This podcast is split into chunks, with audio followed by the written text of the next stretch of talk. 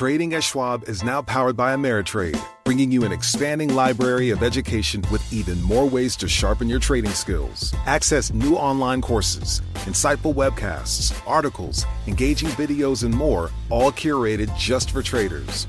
Plus, guided learning paths with content designed to fit your unique interests. No sifting to find exactly what you need, so you can spend your time learning to trade brilliantly. Learn more at schwab.com/trading.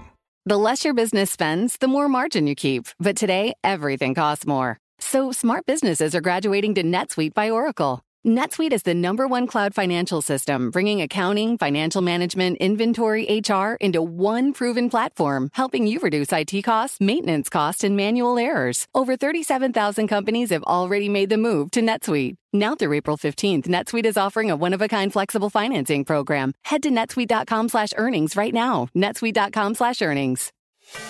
Welcome to the Bloomberg Markets Podcast. I'm Paul Sweeney, alongside my co-host, Matt Miller. Every business day, we bring you interviews from CEOs, market pros, and Bloomberg experts, along with essential market-moving news. Find the Bloomberg Markets Podcast on Apple Podcasts or wherever you listen to podcasts and at Bloomberg.com/podcast. All right, Danielle DiMartino Booth, one of our absolute faves here on Bloomberg Markets, joins us. She's the CEO and Chief Strategist at Quill Intelligence. She drives a truck. If you're not following her on social, gotta follow her on social. Danielle, you drive it. You have a giant pickup, don't you? I have a large SUV, but I also have four large children. So I have there you go. So you, Tom, yeah, you need that space. Danielle, she's a chief strategist at Quill Intelligence and former advisor at the Federal Reserve Bank of Dallas. Danielle, a lot of our listeners probably haven't put money to work, invested in, been in the market, taken market risk in a rising interest rate environment. How are you thinking about this environment right here? We're talking about the Fed raising rates, and I keep hearing people raise their expectations for the number of rate hikes we're going to see this year. How do you kind of frame out 22 and 23? Well, I mean, I applaud the idea that the Fed is going to have that kind of flexibility, because it implies that there's significant runway for this economic recovery to continue. And I just, I'm seeing so many red flags raised, whether it was retail control, whether it was Empire literally collapsing yesterday. And Empire headline tends to follow what follows, which is the business leader survey. New York is a very service-intensive state. So we're seeing some markers out there. In Michigan, for example, I'm going to throw one quick example out. In Michigan, you've seen General Motors and Ford fire back up their production lines. So their unemployment claims are the healthiest in the nation. If you take Michigan out of the top 10 most manufacturing-intensive states, we've seen initial jobless claims weaken for 5 weeks running now.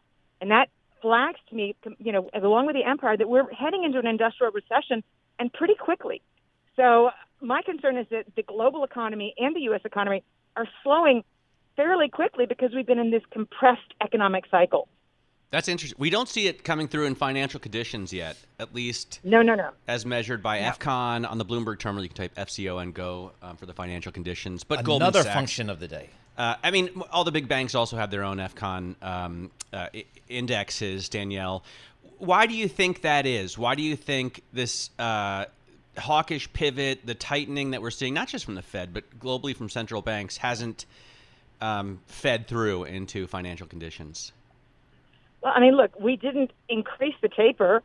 And my good friend, Dr. Lacey Hunt, says that there is a 3 times multiplier that you can apply to liquidity being reduced, the same way you would apply to liquidity being increased. But we haven't seen this. But for 2 weeks into January, with the taper increase to $45 billion from the prior $15 billion, we've got another $30 billion coming on February the 1st. So, the liquidity is being pulled from the system. But we're not seeing the effects of this except for in a very lagged fashion. Well, I say very lagged. Very lagged in central banker speak, as a former central banker, means like 18 to 24 months. Right. But again, we're seeing a very compressed cycle. I'll be paying attention to the Philadelphia Fed and the other surveys that come out in the days to come, because everything that we're seeing right now suggests that we're going to get a disappointment when we see the ISM that's when I think you'll see Wall Street pay better attention. Well, when you say that we're headed for an industrial recession, when are we going to see, is that what we see coming through in the ISM? Where are you going to see that first? I think you will see it in the ISM first. And again, I think that if you're talking about the 9 most manufacturing intensive states in the nation, with Indiana being the most intensive of them all as a percentage of their gross state product, that 5 straight weeks of weakening initial jobless claims is saying something to you. They're up 84% in that short time frame. Danielle, I just can't understand that. Why, Indiana, when you say Indiana, I think of electric cars because Rivian produces there. I think the town's called Normal, Indiana. Normal, Indiana. Okay.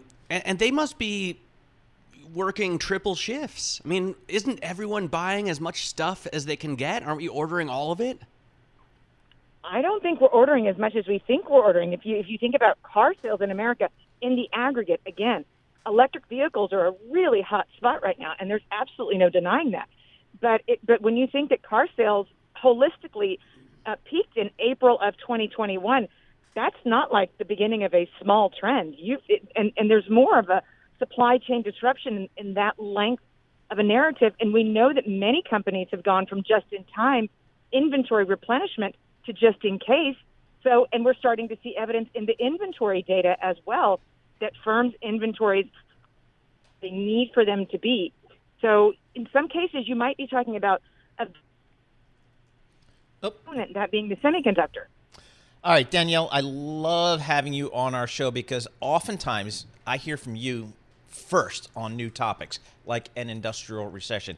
Had not heard that at all. We need to do a whole show with her. Danielle, next time you're in New York, please come in the studio. Yeah, let's do that. Absolutely. Danielle DiMartino Booth, CEO and Chief Strategist at Quill Intelligence. I'm telling you, folks, it's some of the smartest economic analysis out there from my perspective. She is so data intensive. Great follow on social media as well because she shares her thoughts on social as well. Trading at Schwab is now powered by Ameritrade, giving you even more specialized support than ever before. Like access to the trade desk, our team of passionate traders ready to tackle anything from the most complex trading questions to a simple strategy gut check. Need assistance? No problem. Get 24/7 professional answers and live help and access support by phone, email, and in-platform chat. That's how Schwab is here for you to help you trade brilliantly. Learn more at schwab.com/trading. Success is more than a destination. It's a path you take one step at a time. It's dedication, it's fortitude, and it's the work, passion, and grit inside of us that comes before all recognition. That's what Stiefel has been doing for over 130 years, and it's why Stiefel is one of the fastest-growing wealth management firms in the country. And Stiefel goes beyond traditional wealth management to offer you a full suite of banking services, direct access to one of the industry's largest equity research franchises, and a leading middle-market investment bank. Quietly, yet strategically, Stiefel has built a company and culture unlike any firm on Wall Street. Because success is the drive it takes to keep pushing. It's the passion to keep investing. It's the best of each of us made better by the best in all of us. And that is where success meets success. Find a financial advisor at stiefel.com. That's STIFEL.com. Stiefel, Nicholas & Company, Incorporated. Member SIPC and NYSE. All right, let's bring in David Dietze. Let's get professional again. David Dietze, Managing Principal, Senior Portfolio Strategist at Gladstone Bank. David, what do we do here? I mean, I've got a rising interest rate environment for the remainder of the year going into next year. It's been a while since I've had to deal with that. What are you telling your clients in terms of asset allocation for the next year or two? Well, certainly you want to make sure that your long-term asset allocation is adhered to, because the problem here, Matt, is that, stocks do not necessarily benefit from rising interest rates. Obviously, it reduces the present value of all those future earnings, but bonds don't look so good either. As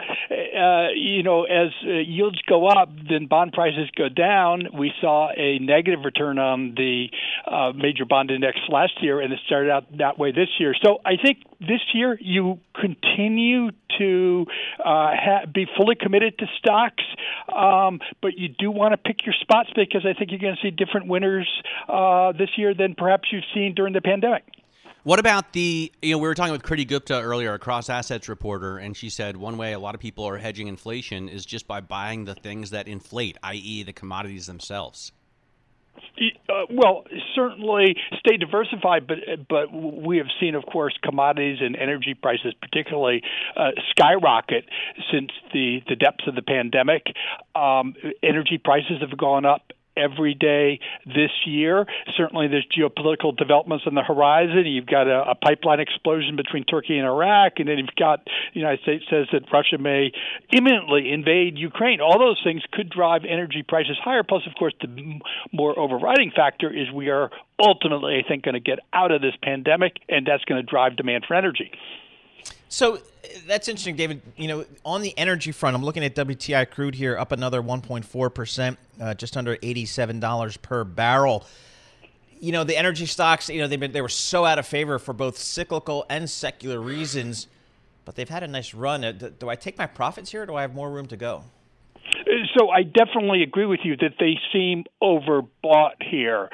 And certainly, some analysts are coming out now and saying, hey, this business that they're going to hold back on further development because of pressure from green forces and because they just want to return capital to shareholders. Not necessarily. We're seeing, junk-rated energy companies being able to tap the borrowing windows very easily. We're seeing rig count surge at the same pace that it did back in the last time that's happened, 2016, 2017.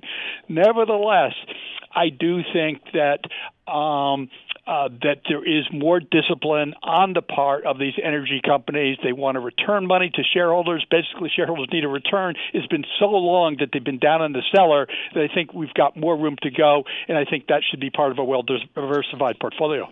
When do you think the tightening environment, and to be fair, we've had basically jawboning thus far, right? But if the Fed is going to tighten and by raising rates some people are saying, Anna Wong from Bloomberg Intelligence now 5 times this year as they run off the balance sheet, when does that hit the real economy, David?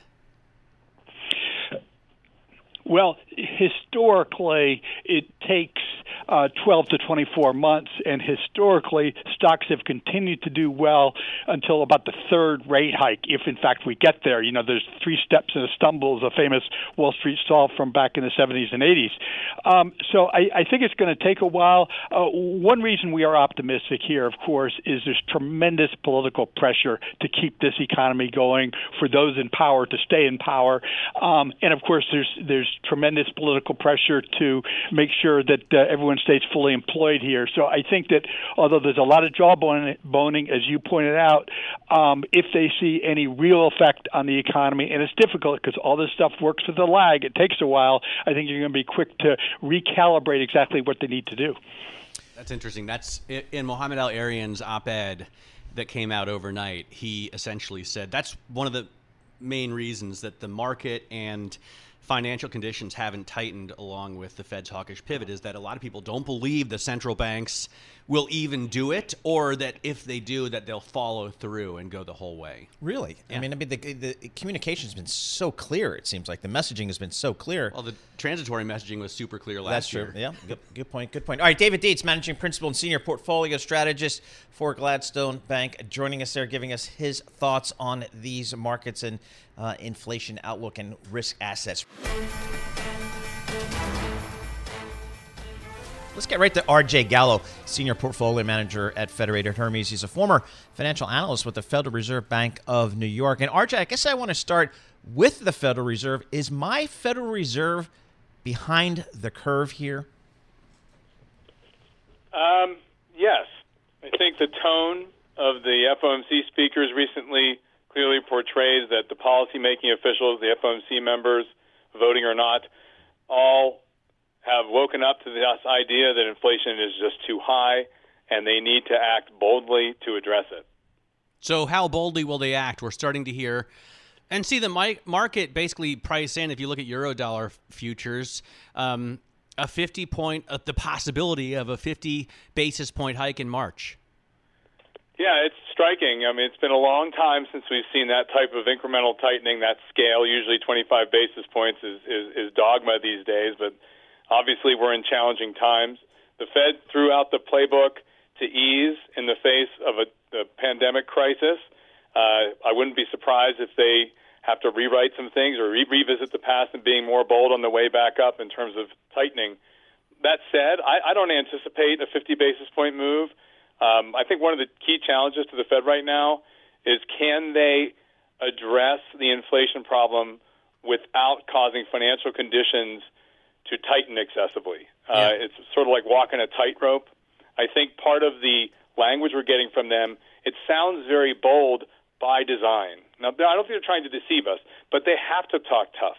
One of the key facets of the market's interpretation of inflation lately has been it's really high now, but it won't stay there. How do you keep that market in that mindset? You talk tough as a Fed official, and you're going to have to deliver. You're going to have to tighten. You're going to have to taper, all the things they're talking about. I don't think it serves their purpose to do so in a way that causes financial conditions to crumble. Well, we still see financial conditions. We still see them quite loose. And this is a question that John Farrow has been asking a lot over the past couple of weeks. When are financial conditions going to be affected by rate increases? Mohamed El-Erian posing the same question in an op-ed overnight. But I guess what you're saying is the question should be if it's possible for the Fed to tighten without financial conditions getting too problematic, too difficult. I think they need financial conditions to tighten. Obviously the stock market's had an incredible run. Credit spreads are tight. Cost of capital is low. Capital provision, you can get capital in most places at reasonable prices these days. And I think the Fed wants that to reverse somewhat, but they don't want to cause a disorderly crash of some sort. They don't want the stock market to go down 20%. We know how the Fed responds when that happens. Now, many people have been talking about the Fed put probably is further out of the money these days, and that might be true, but the Fed isn't going to try to engineer a situation where we see a 20% bear market in stocks just to tighten financial conditions. I think they would instead talk tough, deliver in a methodical and still somewhat gradual way. Don't go 50, go 25, but stop adding to the balance sheet. Talk about reducing the balance sheet and do it in ways that the markets are not surprised at the fact that the Fed, facing nearly 7% inflation, is acting aggressively. People rationally expect they should be acting aggressively. If they weren't, I think the markets would be worse off. We'd be very concerned that our central bankers have just lost all religion with respect to inflation. That would be a worse outcome than actually trying to tighten those conditions without causing a crash. All right, RJ, thank you so much for joining us. Always appreciate getting your perspective here. RJ Gallo, Senior Portfolio Manager for Federated Hermes, talking about these fixed income markets, what is being discounted in the credit markets today. Trading at Schwab is now powered by Ameritrade, unlocking the power of Thinkorswim, the award-winning trading platforms loaded with features that let you dive deeper into the market. Visualize your trades in a new light on Thinkorswim Desktop with robust charting and analysis tools, all while you uncover new opportunities with up-to-the-minute market news and insights. Thinkorswim is available on desktop, web, and mobile to meet you where you are. It's built by the trading obsessed to help you trade brilliantly. Learn more at schwab.com/trading. Success is more than a destination. It's a path you take one step at a time. It's dedication, it's fortitude, and it's the work, passion, and grit inside of us that comes before all recognition. That's what Stiefel has been doing for over 130 years, and it's why Stiefel is one of the fastest-growing wealth management firms in the country. And Stiefel goes beyond traditional wealth management to offer you a full suite of banking services, direct access to one of the industry's largest equity research franchises, and a leading middle-market investment bank. Quietly, yet strategically, Stiefel has built a company and culture unlike any firm on Wall Street. Because success is the drive it takes to keep pushing. It's the passion to keep investing. It's the best of each of us made better by the best in all of us. And that is where success meets success. Find a financial advisor at stiefel.com. That's STIFEL.com. Stiefel, Nicholas & Company, Incorporated. Member SIPC and NYSE.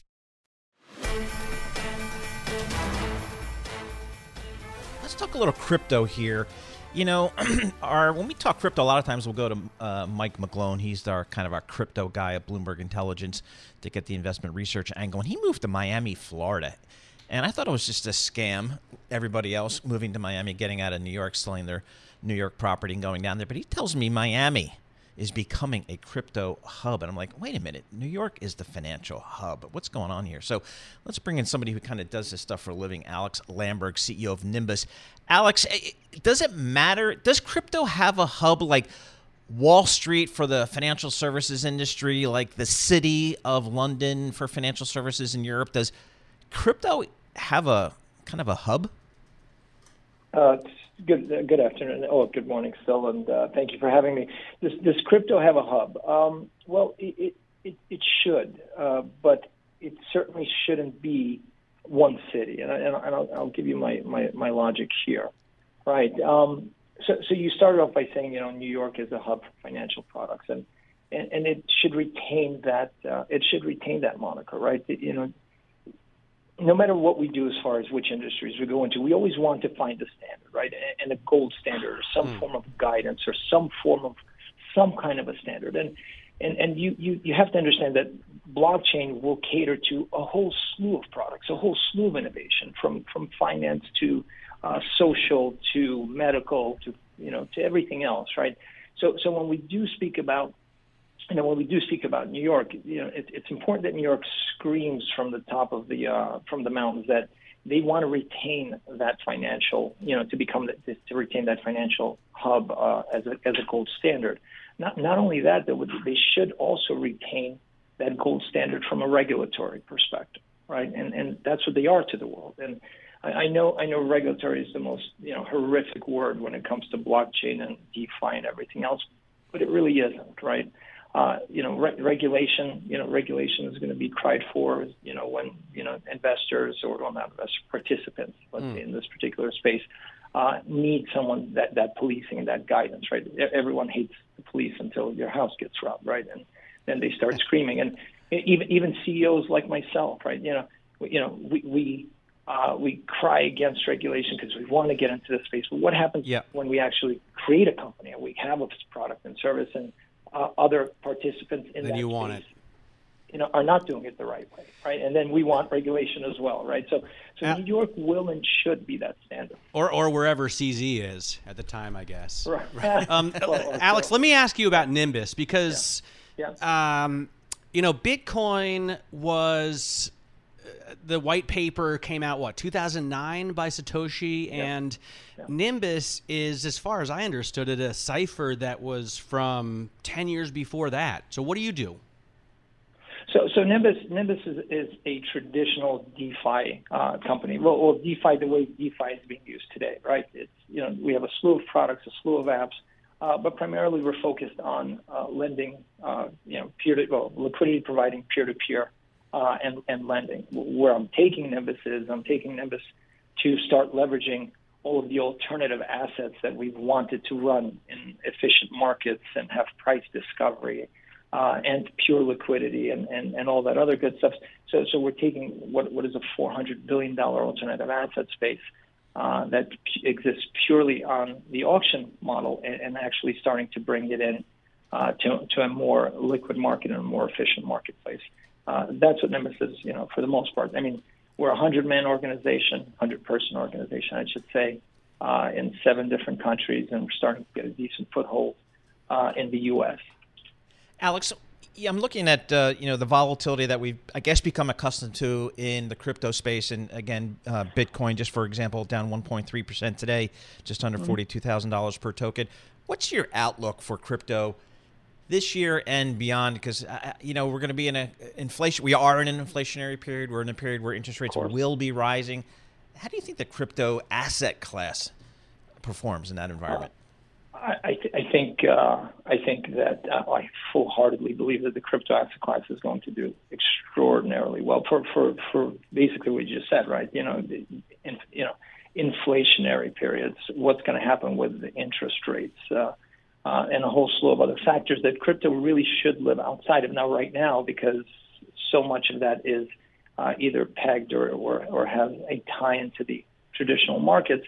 I believe that those things are going to start, instead of converging, they're going to start to try to, dislocate from each other. When that happens, they'll start trading on their own basis. What is the utility of that coin, et cetera, et cetera. And the fact that you can't just keep printing those things and like you can with the U.S. dollar or other fiat currencies, the world will start getting that understanding. The other thing that's going to start driving the volatility down is keep in mind that the crypto space is infinitesimally tiny. I mean, Amazon has a bigger market cap than the whole crypto space combined. And as regulators start to get on the ball and start working with companies like Nimbus and others, and actually start to police and help this space more than hurt it for now, you're going to see that value and the volatility start to drive itself down. Alex, thanks so much for joining us. Alex Lemberg there is the CEO of Nimbus talking to us about crypto. Thanks for listening to the Bloomberg Markets Podcast. You can subscribe and listen to interviews at Apple Podcasts or whatever podcast platform you prefer. I'm Matt Miller. I'm on Twitter at MattMiller1973. And I'm Paul Sweeney. I'm on Twitter at PT Sweeney. Before the podcast, you can always catch us worldwide at Bloomberg Radio. You know, it can be hard to see the challenges that people we work with every day are going through. Invisible struggles like stress and burnout, caregiving for a loved one, or being misunderstood. But insight, awareness, and empathy will help us better see the issues they're dealing with. And that can make us and our companies healthier too. I'm Holly Robinson Peete. Join us on The Visibility Gap, a new podcast presented by Cigna Healthcare. Download it wherever you get your podcasts. To address our new climate reality, the world needs radical solutions. Collaborate for a greener future at the Bloomberg Green Festival, a groundbreaking celebration of the thinkers, doers, and innovators leading the way. From design and culture to technology, science, and entertainment, hear from inspirational speakers and immerse yourself in climate solutions, July 10th through 13th in Seattle. Title sponsor, Amazon. Get 20% off using promo code Radio20 at BloombergLive.com/Green Festival.